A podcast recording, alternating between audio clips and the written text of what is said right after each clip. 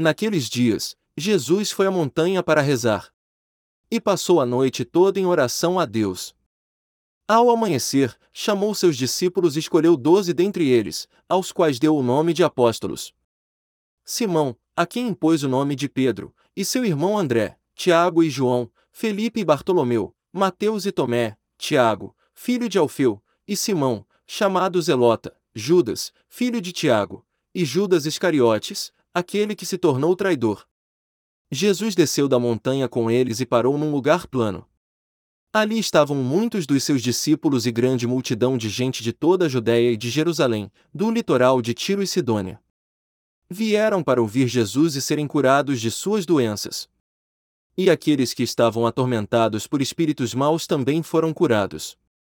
A multidão toda procurava tocar em Jesus, porque uma força saía dele, e curava a todos. Palavra da salvação.